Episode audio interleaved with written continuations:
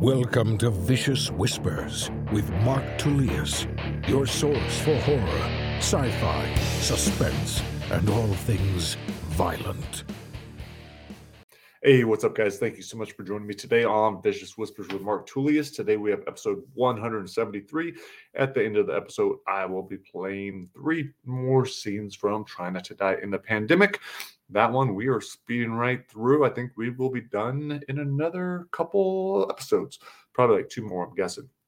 So hopefully you guys are digging that right now. If you want to read the next Try Not to Die for free, you could pick up Try Not to Die in the Wizard's Tower. That one is fantasy. That's doing incredibly well right now. I think it's like 250 in the overall Kindle store for free books. So a lot of people downloaded it yesterday hopefully they're going to read it, like it, and leave reviews because that book I have not been able to advertise because no one is reviewing it. I stopped asking for reviews a while ago. I'm not sure what the issue was with the terrible release and all that kind of stuff. So, did not launch the book correctly. It only has two reviews right now. Thank you to the people, the two people that did review it. I do appreciate that.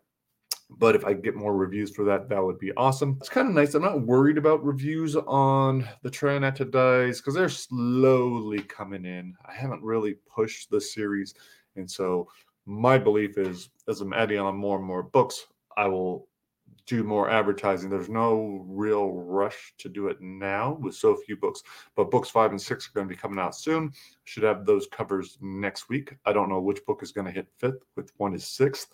Right now, I'm kind of guessing the Western with John Palisano will be the fifth book. I've been working really hard on that. A lot of focus since I finished up my detox program with my buddy George last week, maybe a little over a week ago. Focused. I got rid of little distractions. It was nice. And since then, all I've been doing is writing and or playing Duolingo. That's what I do now for a distraction. If I need a break, if I need to my brain wants to do something instead of jumping on social media or jumping on a video game or something like that.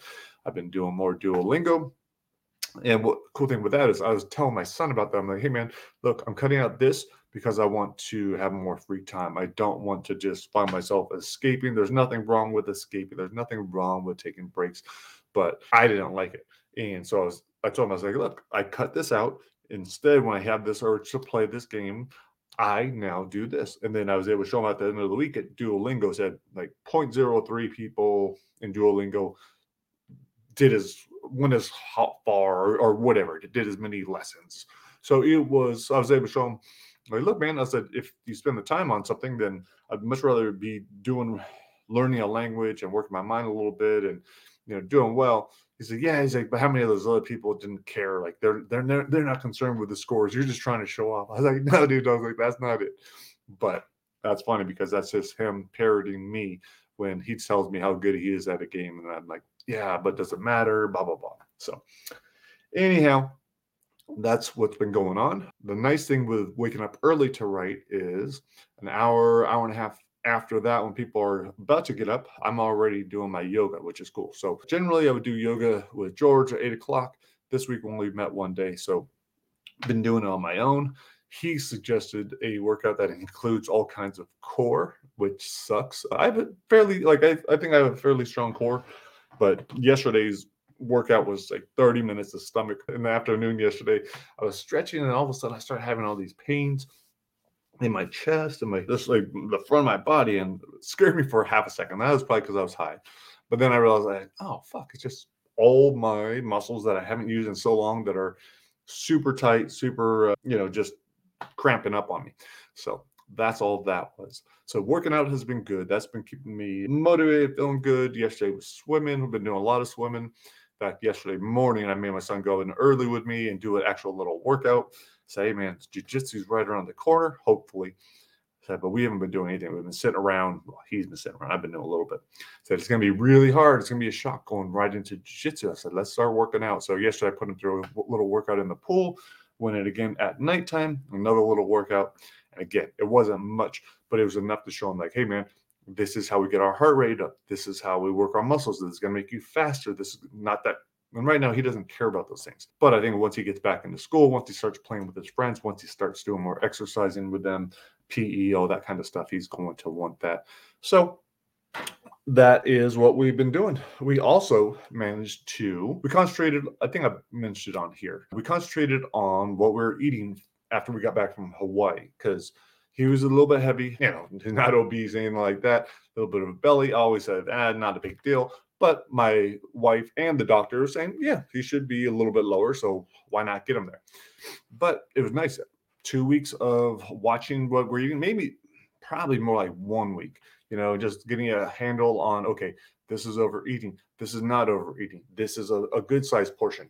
Okay, let's stop on where we are full. Look, are you really hungry right now? Or do you want just have, let's have some water? And so I took him to the doctor last week, got an amazing report. Weight was right on. So yeah, something to do. So if you do notice that yourself or your kids like starting to get heavier, like just do something about it. Make those changes before it gets carried away. It'd be much. It was very very easy to do that with him right now, and we're noticing it.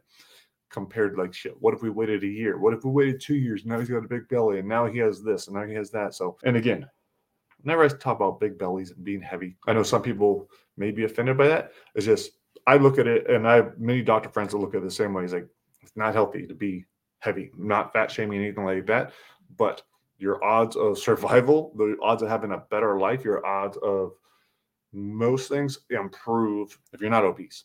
So I feel terrible for people that are and that would like to change. I know that's incredibly hard. So I do definitely care about that. But for me and my family, yeah, I watch what we eat. Very fortunate, able to do tons of organic stuff. I do most of the cooking. I probably cook five to six days. Actually, that's I cook pretty much every day. Sometimes it's two meals, sometimes three, sometimes real shitty, sometimes pretty good. So it varies. But yeah, I like cooking. Cooking's not a bad thing. Kind of a way to meditate. I either put on a German podcast or just listen to my music, often German music, and just chill and cook. And sometimes I have to put on headphones. So the rest of my family's like, what the fuck are you listening to? But whatever. Oh, I almost forgot. Thank you to everyone that sent me an email last week. That was super awesome. So, if you listen to last week's episode about religion, respect, regret, whatever, I was obviously a little upset, a little defensive, maybe not even just a little, maybe a lot. So, it was not easy to put out a belief like that. I think I might have talked about stuff like that before, but never really saying like, "Hey, this is how I feel." Look, I don't know whether or not it's right, but this is how I feel, and it is offensive when other people tell me that their belief is right and mine's wrong. So I got tons of emails from everyone. Thank you. That was super awesome. Some people explaining their beliefs, religious beliefs, and that was awesome. I was like, I love what you have. That is like, and that's legitimate. That's not me just saying that because they're a reader and I like them or whatever else. Like, no, I am glad that they have that. I don't have that, but it was also really cool to hear all the different perspectives, like people that lived in different countries, and here's what they saw with religion and how people treated them. And so a lot of back and forth. That was super cool. I appreciated it, made me feel much, much better. And especially after I had, because after I had posted, I think I had posted the podcast already, I'd already written the newsletter. I was talking to my wife about it, and she's like, wow, she's like, you're kind of being a hypocrite, right? And generally that would set me off, but I listened and she she brought it up like the way she she talked to me about it, it was great. And she just got me to see like, okay, yeah, I'm expecting everyone to be open minded like I am, and then if I they're not, then I'm upset. So like, what's the difference between that kind of belief and what I was upset about about not everyone being okay with others' beliefs and everything else. So I was like, okay, I, I was able to concede. I like, yeah, I was being a hypocrite and still defensive about religion. I still have a lot of shit to work through, I think, with religion, especially anger towards the Catholic Church. So, but that is being worked out in our fucked up little family that was also worked out in Ain't No Messiah. If I need to write some more books about it, I shall.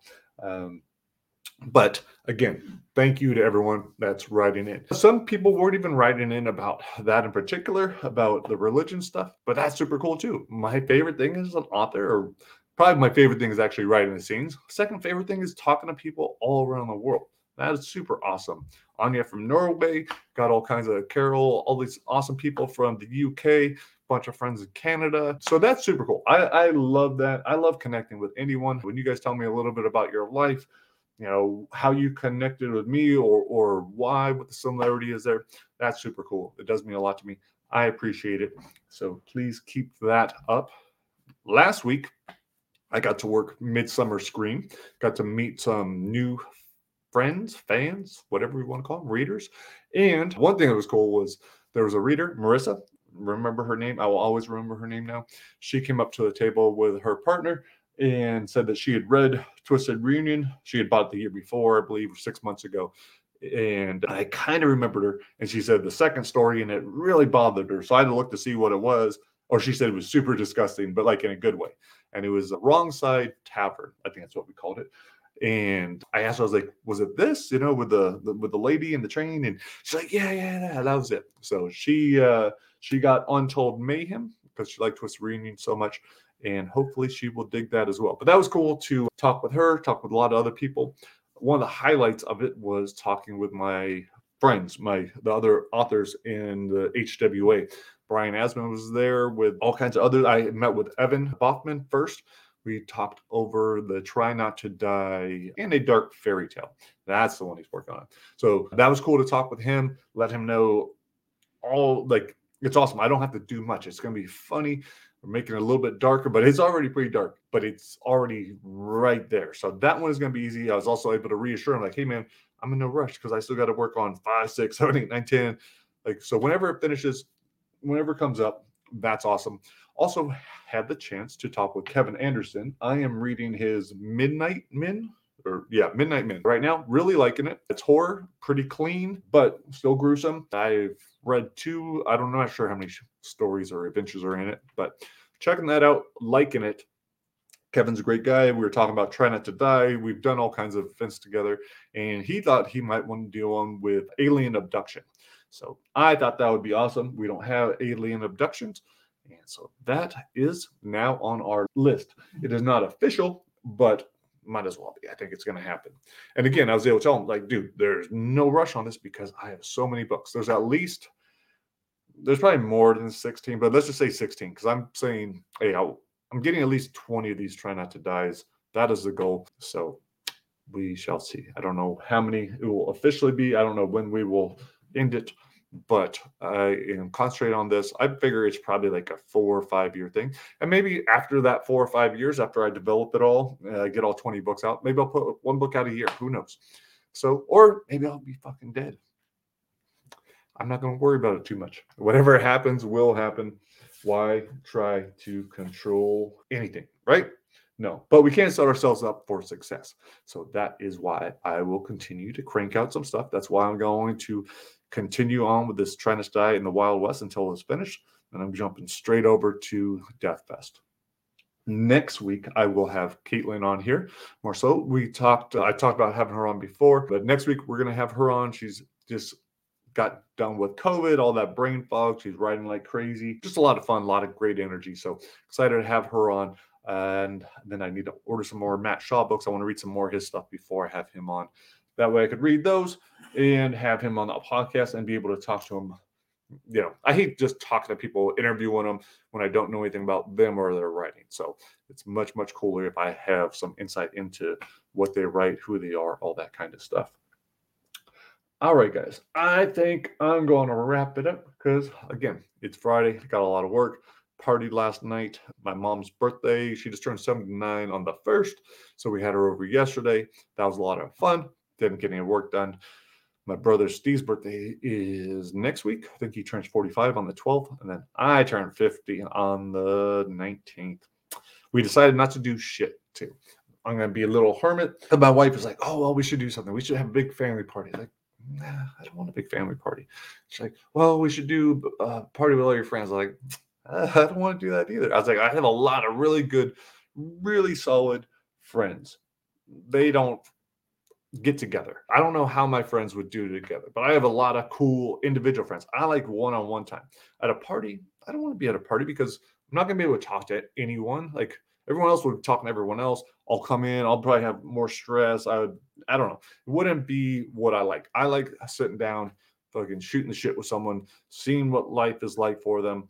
And that's what I want to do. I had a great talk with my buddy Glenn. I hadn't seen him and his family in a long time right after Midsummer Scream. I went over there for like two hours and we just caught up. So I would much rather do that than have a big party and oh, 50, blah, blah. No.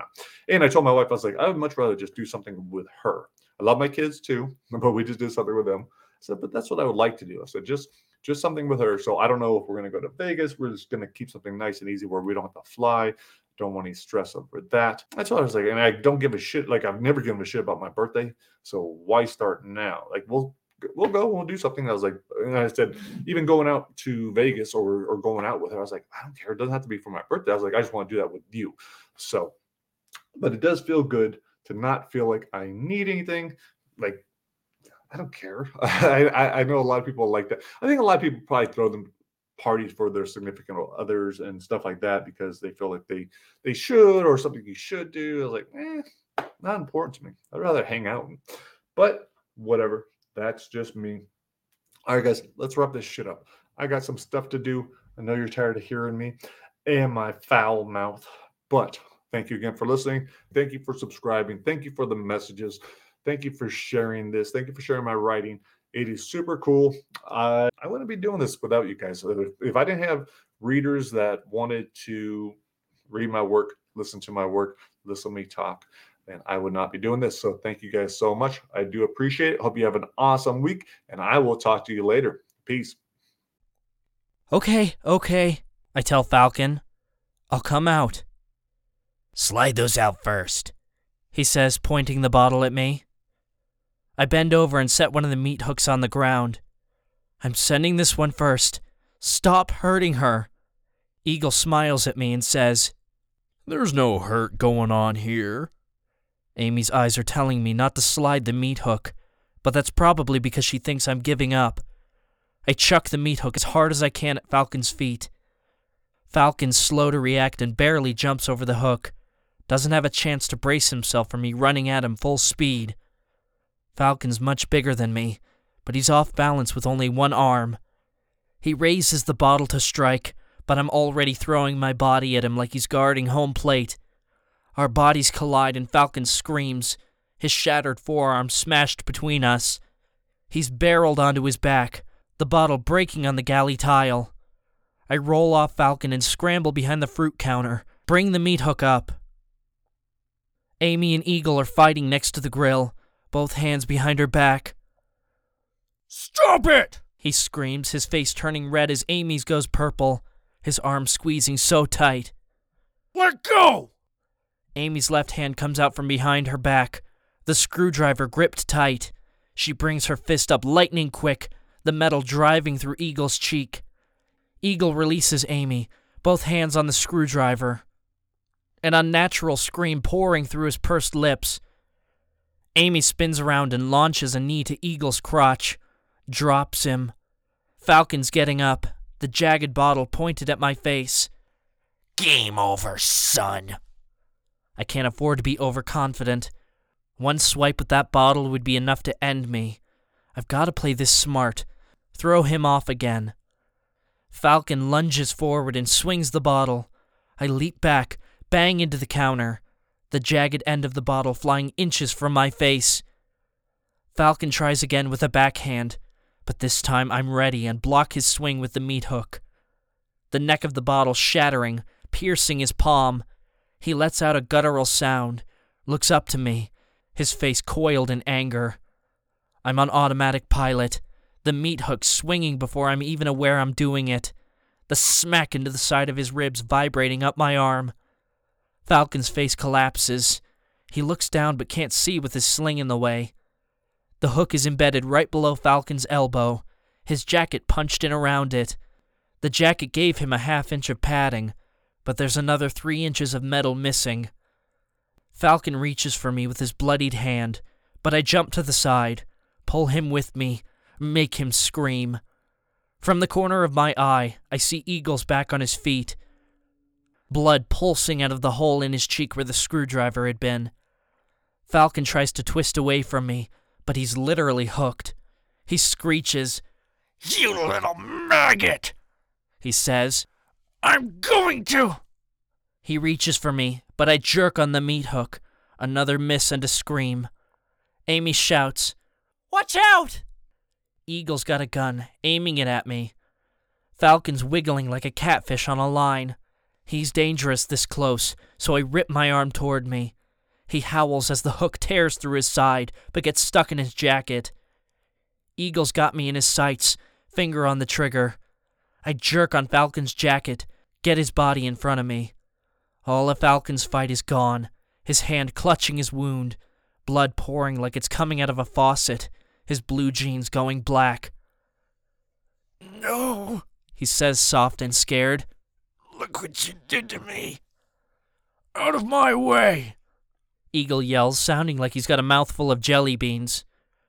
Falcon's eyes are closing, and he's going to hit the ground whether he wants to or not. I let go of the meat hook and push him at Eagle with everything I've got. Duck behind the cutting station. Eagle fires, the boom echoing. Get up! Amy roars, and I look up just as she launches herself, all 130 pounds flying, her crossed forearms smacking Eagle in the neck and knocking him down, the gun clattering across the tile.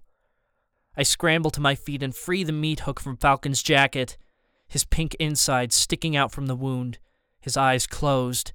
My guts tighten. I never wanted to kill anyone in my life, not even a murderer. Amy's running for the galley door. Dylan, let's go! Time to make a decision.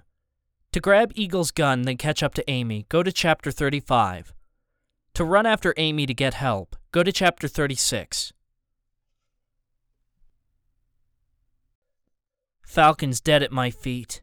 Amy yelling my name from the galley door, waving her arms like I'm not getting it. Come on! Eagle's crawling toward the back of the room, probably for the pistol. If I was braver, I'd finish him off and grab his gun, but I can't risk that and have to settle for the meat hooks. I run toward Amy, my foot slipping out from under me on my second step. I'm headed straight for my back and stick my free arm out to brace for the landing. My hand sinks into something warm and wet, my back smacking off Falcon's thighs, the wind knocked out of me. I roll off Falcon and get to my hands and knees, the floor slick with blood. Eagle's looking over his shoulder, his cheek dribbling. He turns back and scurries forward, dives on his belly, reaches under the pastry cart. I get out of the puddle and watch where I'm running, just waiting for the boom. Amy cuts left out of the galley, but I'm at half speed, my back and lungs still locked up.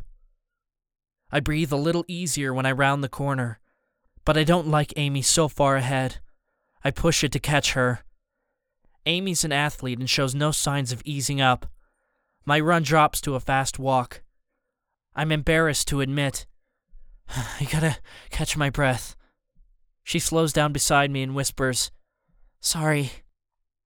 I killed him. Good, she says, her voice raspy. Don't you dare feel bad. I check behind us. No one. Doesn't matter. Amy points at the camera in the corner. They know where we're at. We need hope, so I say, maybe not. Only one guy trying to watch the whole ship. Amy's nice enough not to point out he would only have to watch this part of the ship. I grip the meat hooks tighter. They know where we're at. I didn't intend for us to be walking so slowly, but I can't stop from thinking they're going to jump us any second. I ask, What should we do? My cabin's clear across the other side of the ship. I don't want anyone else to die. Maybe we just need to hide. She says, Not as long as they might be watching us. My brain's not working. All my focus on the next corner and who might be hiding behind it. I say, What about the marshal? You think he'd try to retake the captain's quarters? She says, All alone? We can't count on it. The hallway is clear, a staircase up ahead. What about your dad? He can't leave the cabin without my brother. Amy shakes her head. Oh, he's probably so freaked out about me right now. He knows you're smart and can take care of yourself, right? She nods as a shiver runs through her. It's cold next to the staircase and will only get worse on deck, but I say, I hate these hallways. Head up? Amy nods. I go first. Check the corridor. There's a man outside a cabin to our right tying a baggie to his door handle. The left is clear. The breeze cuts through my sweatpants, but sharpens my senses, gives me a much needed second wind. Amy points to the left and says, My cabin's that way. The hallway stays quiet. A door here and there cracked open, hands looping baggies to the door before disappearing. Not one person saying a word, warning us to get inside. I whisper, Every man for himself, including women and children. Amy's looking ahead where the hallway opens up. The checkpoint. Less than an hour ago, this place was packed, but now it's empty, not a person in sight. We get closer and see there's something huge taking up the table. It's a person. Officer Downing. He's not moving. There's a lot of blood. Amy stops us before we get too close. Got a bad feeling. There's a flash of black behind the table. Chicken pops up and runs around it, heads right for us, knife in hand. We both spin around and sprint back to the staircase. Rooster climbs up the last stairs. He's got a crooked smile and a silver pistol. Everything to our right side is open. No sign of the enemy. Rooster's 20 feet away. Chicken at least double that. Go right! Now! Amy banks right, but I spin back to Chicken. Chicken halts and readies his knife. Rooster freezes for a second, then comes after me. I'm in a pickle, but Amy's free. I spin back toward Rooster, make like I'm going after Amy. That gets Chicken coming for me, which is what I want. I run at Chicken fast as I can. He gets in the same fighting stance, ready to swing. I slide wide, way below his blade, and swing that meat hook, the clunk of the impact hard on his ankle. Chicken collapses with a scream, the knife clattering on the deck, both hands grabbing his ankle. I scramble out of Rooster's line of sight and split in the same direction as Amy. Run like I've never run, flying across the deck until it opens into another large space. I slow at the next intersection, spot Amy all the way down to the right. She's standing outside a white metal door at the end of the hallway. Amy sees me coming and holds open the door. I'm less than ten yards away when she screams, Hurry! He's coming! I'm crossing through the doorway when gunshots erupt. Amy slams the door shut behind us and I throw on the brakes. We're in another large area with a desk in the middle, the lights off. I look for something to block the door. There are three silver trash cans lined against the railing. I drag two of them and knock them over in front of the door. Where do we go? Amy asks in a panic. The enormous pool area is straight ahead. The large glass enclosed gym with stationary bikes and ellipticals overlooking the San Francisco shoreline and the Bay Bridge is to our left. To our right is the arcade full of pool tables and the standalone video game machines that overlooks the Berkeley shoreline. This isn't going to stop him long, I say, and if we stick together, they're likely to find us both. Time to make a decision. To tell Amy to cross over into the pool area while I wait for Rooster, go to Chapter 37. To go inside the gym and send Amy to the arcade, go to Chapter 38. To go inside the arcade and send Amy to the gym, go to Chapter 39. Both the gym and the arcade seem too small. Good places to get boxed in. But there's nowhere to hide in the deserted pool area. Nothing but lounge chairs to the left of the pool, and tables with closed orange umbrellas to the right. The pool is huge, the water sloshing as the aria tilts and rolls.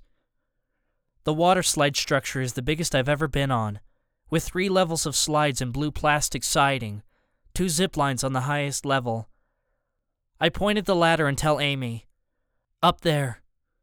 She takes off running, but I stay back and crouch behind the potted bush to the side of the door. Amy's halfway to the ladder, and Rooster's on the other side of the door, saying something I can't make out. I pray he's on his radio because we're screwed if he's got someone with him. My hand cramps from gripping the meat hook too tight. I slow my breathing, look through the bush, doubt he'll be able to see me. The door opens and clunks into the trash cans. Rooster says, Punk ass kid, and bangs the door into the cans even harder. Amy stops at the gate to the slides to look for me. The door smashes into the cans again. If I yell for Amy to go, I'll give away my position. She spots me, eyes wide. I wave her up, and she ascends the ladder. Got 'em, Rooster says. They're in the rear pool, going up the slide. Rooster sidesteps the cans, comes into view, his stupid mohawk flattened down. There are no other footsteps, no response on the radio. Four feet separate us, and Rooster's gun is down by his side. Five feet because I'm slow. Six feet because I'm a coward. Seven feet and I should have already attacked. Rooster stops about 20 yards away from the slide, raises his pistol toward the first level landing where Amy's headed. Come on down, little girl. I burst out from the bush and swing as hard as I can, aim for his head. Rooster spins away, but he's too slow, the top of the hook grazing the skin an inch above his ear, knocking him to his knees. I drop the meat hook and go for the gun, tear it from his fingers. Rooster tackles my legs before I can get a solid grip on the gun, and it clatters on the deck. I hammer Rooster's nose and squirm away. He trips me and I fall into a table, knock it over on my way down. Rooster's on his feet but looking wobbly, a bloody groove on the side of his head. I snatch up the meat hook and run to the gun, smack it so it goes sailing off the deck and into the pool. A shot that'd make Amy proud. Rooster's at the overturned table, standing beside the umbrella. He slams his boot on the middle of the pole, holding the umbrella, and grabs the bottom half, a solid three feet with a jagged end. I back away from him and head for the slide. He holds the spear with both hands, points it at me. Playtime's over. I stand my ground, every second one more for Amy to get away. I tell him, just leave. Rooster lunges forward and thrusts the spear, but I dodge out of the way. He thrusts again and again, each one driving me back. The railing leading up to the pool's ladder is behind me. I spin to my right, knock away his spear with the meat hook. He keeps stabbing the air, driving me back to the left. My back's against the small gate. Rooster pulls the spear back more than usual, signals he's going for the kill. I time it perfectly and dodge to the left and swing low, the meat hook sinking into his thigh as the spear bangs into the gate. Rooster screams and I rip the meat hook free. I raise my knee and launch my foot into his gut, knock him on his butt with a loud oomph. There's a part of me saying to leap on him and bludgeon him unconscious, but the other part knows Rooster's still deadly. He's a lot bigger and stronger than me. I've got to stay away. The only way out is to go up. I make it through the gate, and Rooster's already back on his feet, a dark circle spreading on his thigh. He doesn't say a word, just starts after me with his spear. I stick the meat hook handle down my sweats with the hook pointing out so I have two hands for the ladder, which is slick with condensation. Oh, no, you don't, Rooster says from inside the gate. You ain't going nowhere. But I am. I'm five rungs up. Seven. Ten. The ladder shakes a bit. He's climbing on. I'm not a big fan of heights and can't look down. I'm maybe 20 rungs from the first landing. Rooster right below. Amy appears at the opening. She says, There's more coming! Time to make a decision. To yell for Amy to help me fight Rooster, go to chapter 40. To tell Amy to keep going up toward the zip lines, go to chapter 41. To tell Amy to go down the slide, go to chapter 42.